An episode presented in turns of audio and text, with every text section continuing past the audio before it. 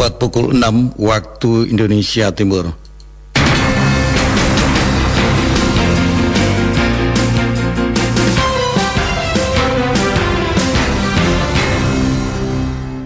Radio Republik Indonesia Fak-Fak dengan Warta Berita Daerah. Hari ini tingkat kecurian kayu di Yamur itu cukup tinggi. Kemudian apa mereka yang punya usaha-usaha tentang perkembangan masyarakat yang masih legal ini juga cukup tinggi.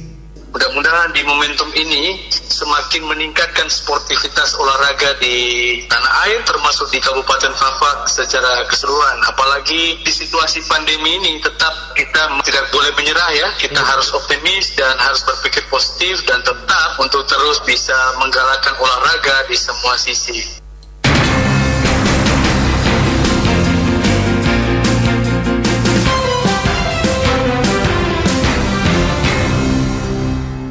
Selamat pagi, kami sampaikan sari berita. Wakil Bupati Kaimana minta tempatkan anggota TNI Polri di wilayah distrik Yamor untuk melakukan pengawasan terhadap pencurian kayu yang dinilai cukup tinggi. Meski peringatan Hari Olahraga Nasional atau HORNAS yang ke-37 tahun 2020 di Kabupaten Fakfak tidak diselenggarakan, namun peringatan HORNAS kali ini dapat dijadikan sebagai momentum peningkatan sportivitas dan prestasi di berbagai bidang olahraga saat ini. Itulah berita utama pagi ini selengkapnya bersama saya Emzen Lamonca.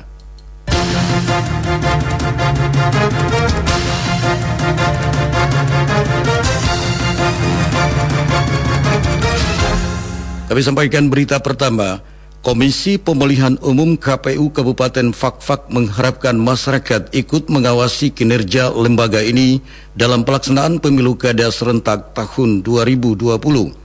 Ketua KPU Fakfak di Huru Dekri Raja Loa mengungkapkan untuk menghindari pelanggaran KPU telah maksimal melaksanakan tahapan pemilu kada sesuai peraturan perundang-undangan yang berlaku dan apabila ditemukan KPU melakukan pelanggaran maka masyarakat dapat melapor sesuai regulasi yang ada.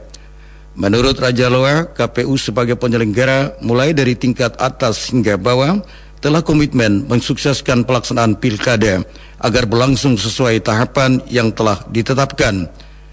Ditambahkan di huru, sukses pelaksanaan pilkada, maka sukses pembangunan lima tahun ke depan. Dengan demikian, masyarakat ikut berpartisipasi dalam setiap tahapan pilkada di daerah ini.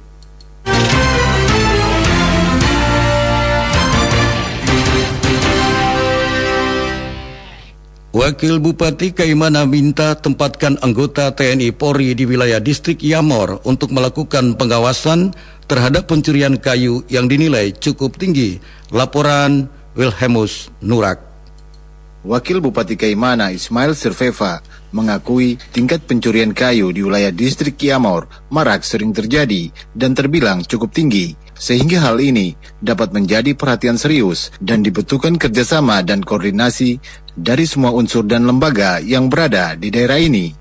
Menurut Wakil Bupati, dengan keterbatasan aksesibilitas, sarana dan transportasi udara, tetapi juga faktor kondisi alam yang sangat berbahaya jika terjadi musim timur, hal ini yang dapat memberikan ruang tingkat pencurian kayu lebih tinggi. Oleh karena itu, untuk mengatasi hal tersebut, dirinya meminta kepada TNI Polri agar meningkatkan pengamanan di wilayah distrik Yamor, tetapi juga di daerah-daerah perbatasan lain yang berada di wilayah Kabupaten Kaimana. Hari ini tingkat kecurian kayu di Yamor itu cukup tinggi. Kemudian apa mereka yang punya usaha-usaha tentang perkembangan masyarakat yang masih legal ini juga cukup tinggi. Kita di Kaimana ini kalau sudah musim timur ini tidak ada daya lagi untuk eh, Yamor. Aksesibilitas kita terbatas, transportasi udara juga kena bila tidak ada, dan juga ke laut juga karena timur dengan sarana yang terbatas. Ini memberikan ruang tingkat kecurian kayu lebih tinggi tentang hasil-hasil curian yang ditahan. Ini mau dikemanakan. Tapi kami juga minta dari struktur jajaran TNI, Polri sampai kepada tingkat di bawah, saya mengharapkan dulu harus kita punya dan ramil di Yamor, tetapi juga ada polsek di Yamor. Sementara daerah yang wilayah kerja itu ada di Afona, ada di Etna, WRIP, tetapi juga harus ke perbatasan Timika dengan tidak ada transportasi. Karena pembinaan teritorial, pembinaan keamanan itu sangat penting dengan melihat wilayah geografis dan topografi yang ada di distrik Teluk Etna. Sebagai wakil Bupati Kaimana, dirinya berharap agar aparat keamanan TNI Polri segera mengambil langkah tegas untuk memaksimalkan pengamanan di wilayah Yamor serta wilayah lainnya yang rawan terhadap aksi pencurian kayu, sehingga semua persoalan yang ada di wilayah perbatasan dapat terselesaikan secara baik.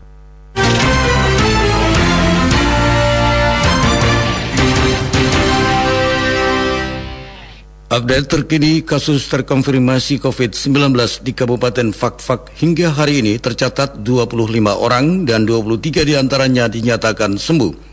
Sambungan hal tersebut, Bupati Muhammad Uswanas selaku Ketua Gugus Tugas COVID-19 Kabupaten Fakfak menghimbau masyarakat untuk patuh dan disiplin terhadap protokol kesehatan. Berikut penjelasan Bupati Fakfak.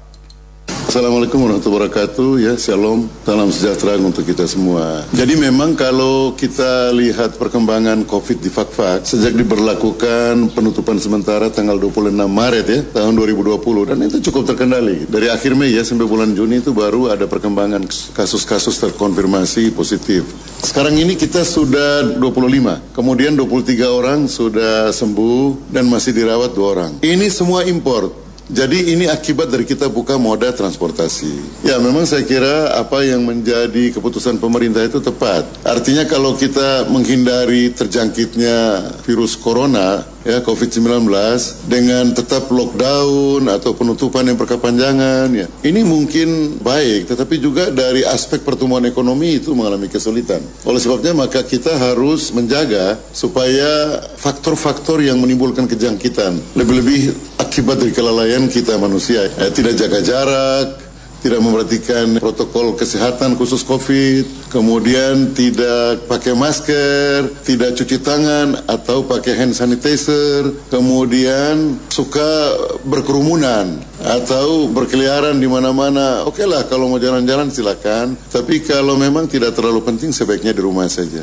Sampai hari ini belum ada kepastian ya tentang vaksinnya kapan gitu. Kemudian fluktuasi fluktuasi yang terjadi terhadap COVID baik secara nasional maupun internasional itu masih sulit kita definisikan kepastian itu. Nah ini mungkin tingkat kesulitan yang ruwet. Artinya kapan kita itu memasuki masa puncak. Nah ini kan sekarang ada mungkin ya perkiraan atau asumsi atau analisa dari virolog itu bahwa kemungkinan nanti pertengahan bulan September sampai bulan Oktober itu nanti diperkirakan puncak gitu. Oleh sebabnya kalau kita lihat fluktuasi kenaikan secara nasional itu kan cukup tinggi itu. Bisa dipastikan sekarang lima kali bahkan hampir mendekati empat kali gitu. Kejadian ya dalam kurun waktu dua minggu terakhir gitu. Makanya kalau kenaikannya itu di atas dua dua setengah ribu ya dua ribu lima ratus kemudian tiga ribu dua ratus sekian turun lagi dua ribu delapan ratus dan sampai kemarin sore itu mungkin sekitar 2.870 sekian gitu. Nah ini menunjukkan bahwa memang ada ada tingkat kenaikan yang cukup cepat gitu. Eh, bisa juga ini karena memang pemerintah melakukan screening sebagai tanggung jawab pemerintah untuk menghitung sebenarnya, melihat bagaimana mendiagnosa ya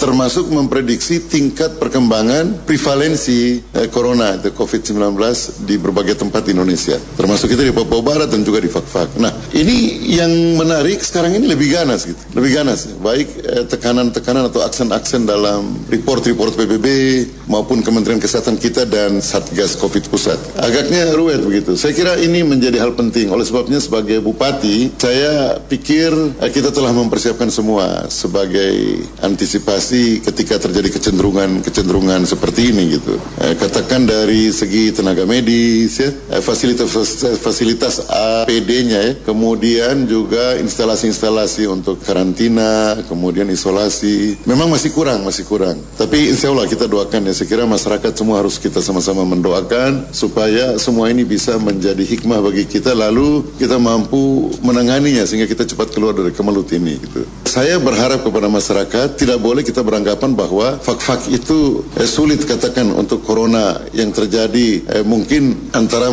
orang lokal kita ya. Eh, saya saya tidak mengatakan transmisi lokal ya. Mudah-mudahan Tuhan jauhkan itu gitu. Tapi dengan kejadian nasional kemudian kita lihat kan di beberapa provinsi dekat kita, Maluku, Sulawesi, Sulawesi Utara dan sebagainya ini kan sudah lockdown lagi nih. Kemudian Bintuni sudah lockdown, tapi mungkin dimulai dari kecamatan Tumo dan Arandai, Uriagar ya. Ini sudah 50 lebih loh itu yang kasus baru di Bintuni. Nah, ini kan daerah perbatasan dekat sekali dengan kita itu. Nah, oleh sebabnya maka saya berharap masyarakat harus tetap mawas diri, sigap, tanggap, kemudian menghindari itu. Apa-apa yang disampaikan oleh pemerintah dalam protokol COVID-19.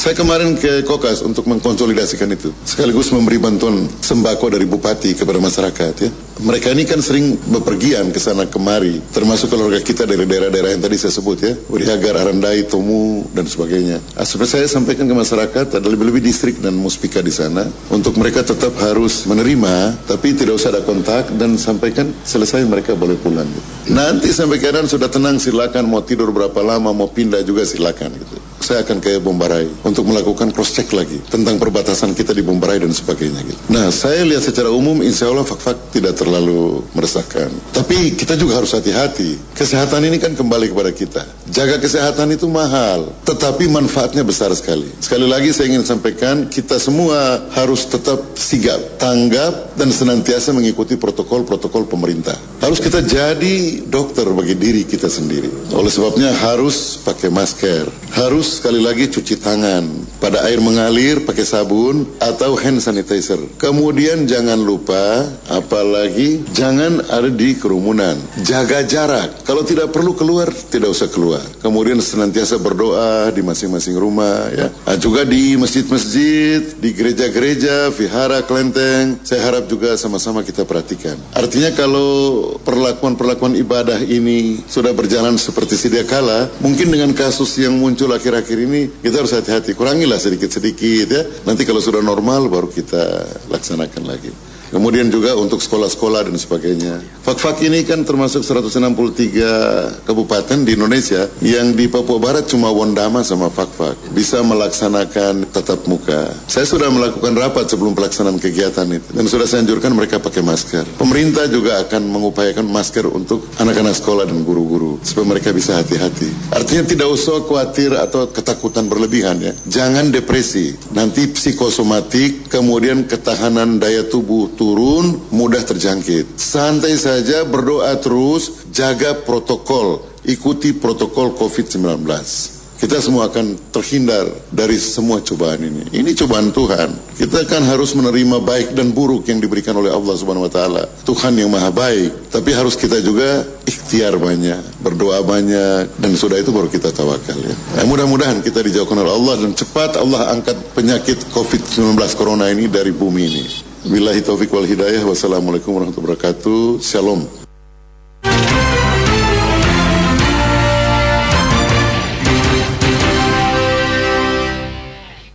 Dalam era reformasi, wartawan dituntut untuk ikut berperan aktif bersama pemerintah membentuk karakter berpikir masyarakat sebagai bagian dari dampak peran jurnalisme. Berikut laporan selengkapnya. Persatuan Wartawan Indonesia PWI Kabupaten Fakfak untuk pertama kalinya menyelenggarakan konferensi kerja tahun 2020 di Grand Hotel setelah resmi terbentuk pada Desember 2019. Dalam konferensi kerja tersebut dibahas program kerja yang akan dilaksanakan dalam periode tiga tahun ke depan. Bupati Fakfak Muhammad Uswanas ketika membuka pelaksanaan tersebut mengatakan konferensi seperti ini merupakan bagian yang penting dalam hal pembentukan serta peningkatan kapasitas organisasi. Dalam menyajikan berita maupun informasi, pers diminta untuk bersama pemerintah menegakkan prinsip-prinsip hukum ketatanegaraan Indonesia sehingga menjadi bagian mutlak yang harus dimiliki setiap orang. Wartawan tidak profesional itu informasinya ngaco. Jadi wartawan tidak saja melaksanakan fungsi kontrol. Itu checks and balance menjadi bagian yang harus dan mutlak di negara-negara seperti kita. Apalagi di era-era reformasi seperti sekarang membutuhkan transparansi. Tapi wartawan ikut membentuk cara pandang dan karakter berpikir serta mindset masyarakat sebagai bagian dari dampak peran jurnalisme. Jadi informasi itu harus betul-betul mampu memberdayakan masyarakat Di samping wartawan tetap melaksanakan kontrol dalam menjaga etika-etika kapabilitas society. Oleh sebabnya maka rapat kerja seperti ini atau konferensi-konferensi seperti ini menjadi bagian-bagian yang penting sekali dalam rangka pembentukan kapasitas dan peningkatan kapabilitas wartawan. Sementara itu, Ketua PWI Fakfak Enrico Letsoin dalam sambutannya menyampaikan terima kasih kepada pemerintah daerah yang telah membantu menyukseskan beberapa kegiatan PWI. Dikatakan, konferensi kerja tersebut dalam tiga tahun masa jabatan kepengurusan PWI sebagaimana telah diatur dalam anggaran dasar dan anggaran rumah tangga PWI.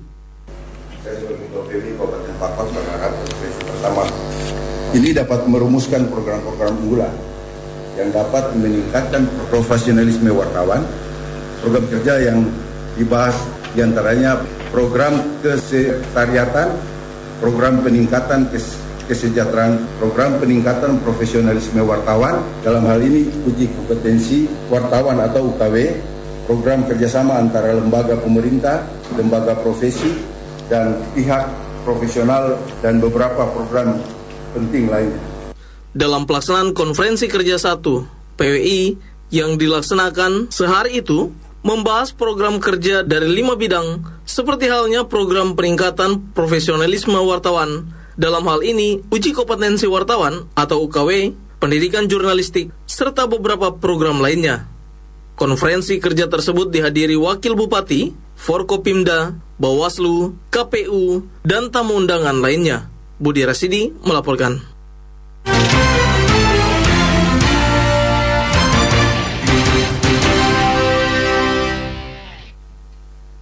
PLT Kepala Dinas Pendidikan Pemuda dan Olahraga Kabupaten Kaimana menegaskan meskipun memasuki masa new normal, sekolah belum bisa dibuka untuk kegiatan belajar mengajar. Dari Kaimana, Wilhelmus Nurak kembali menurunkan laporannya. Pemerintah Kabupaten Kaimana melalui Dinas Pendidikan, Pemuda dan Olahraga hingga saat ini belum berani membuka kegiatan belajar mengajar di sekolah Pasalnya wabah COVID-19 di beberapa daerah di Papua Barat dianggap belum terkendali, apalagi mengingat telah dibukanya akses laut maupun udara. Demikian ditegaskan PLT Kepala Dinas Pendidikan Pemuda dan Olahraga Kabupaten Kaimana, Luterum Pombo, kepada sejumlah media kemarin di rumah makan Belia. Menurutnya, dalam situasi wabah COVID seperti ini, perlu ada pertimbangan secara matang, sehingga apa yang dilakukan tidak berimbas kepada anak-anak sekolah dan masyarakat. Dijelaskan proses belajar mengajar yang selama ini berjalan menggunakan sistem daring, meskipun dalam penerapannya terdapat kendala bagi mereka yang berada di kampung, tetapi pihaknya sudah berkoordinasi dengan para kepala sekolah dan semua guru di kampung untuk terus membuat modul dan dibagikan kepada anak sekolah yang berada di kampung sehingga kegiatan belajar mengajar dapat terus berjalan. Kita orang melakukan sesuatu yang nanti pada akhirnya juga imbasnya kepada anak-anak. Kita tidak tahu, ah, karena sementara ini kan kapal sudah masuk, pesawat juga sudah masuk. Jangan sampai kita berpikir bahwa karena kemarin orang banyak terus tidak apa-apa sekolah dibuka tidak. Kalau saya belum bisa dibuka, kita mesti menunggu dulu karena daerah di sekitar kita ini sekarang ada yang sudah zona merah luar biasa seperti Soron dan sebagainya. Jadi itu sudah otomatis pasti. Tapi kita tidak minta supaya nanti Kaimana harus seperti itu tidak. Justru itu yang kita sekarang hati-hati, hati-hati dan saya pikir semua harus berpikir yang baik, jernih, untuk anak-anak kita. Proses yang sementara berjalan ini kan proses belajar dari rumah, saya pikir sudah jalan. Walaupun memang andalanya ada sekolah-sekolah di kampung, tapi saya sudah sampaikan kepada guru-guru untuk uh, paket itu tetap harus dibuat, dibagi kepada anak-anak sekolah di kampung juga mereka tetap uh, belajar walaupun mungkin di kampung. Jadi itu saja. Saya untuk saya secara pribadi saya belum bisa berani untuk buka sekolah eh, karena saya melihat kepada daerah yang lain yang sekarang sementara ada masalah banyak anak sekolah yang kena itu. Ditambahkan selama ini pihaknya sudah mengerahkan semua sumber daya yang bisa dimanfaatkan dalam mendukung kebijakan ini baik melalui proses belajar dari rumah dengan sistem online, tetapi juga pembagian modul bagi siswa-siswi Dirinya berharap orang tua siswa dapat proaktif mendampingi anaknya selama masa belajar di rumah. Selain itu senantiasa membangun komunikasi dengan guru mata pelajaran atau wali kelas.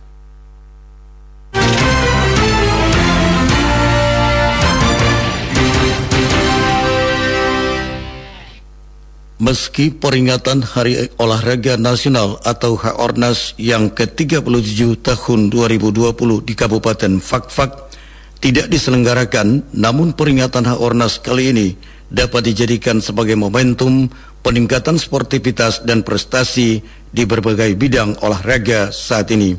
Berikut laporan selengkapnya.